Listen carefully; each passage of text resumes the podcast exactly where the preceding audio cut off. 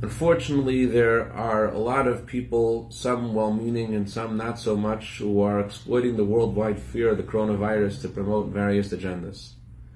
I can't reach everybody, but I do want to talk to at least those people who have some connection with the Rebbe and tell you that there are three things that you can count on with absolute certainty.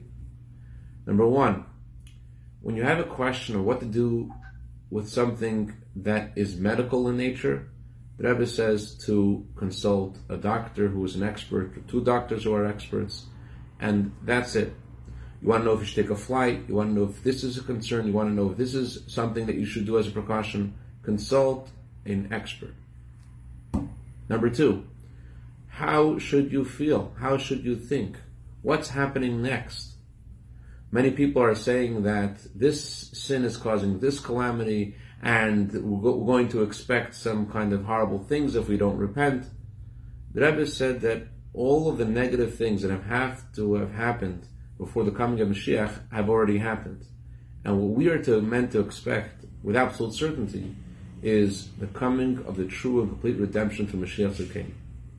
Number three, Rabbi Yitzchak Groner V'Shalom asked the Rebbe what to do about the many car accidents that were happening in Melbourne, Australia. The Rebbe said to him, it's time to fulfill the words of our Rebbeim, Tracht gut, think good, and it will be good.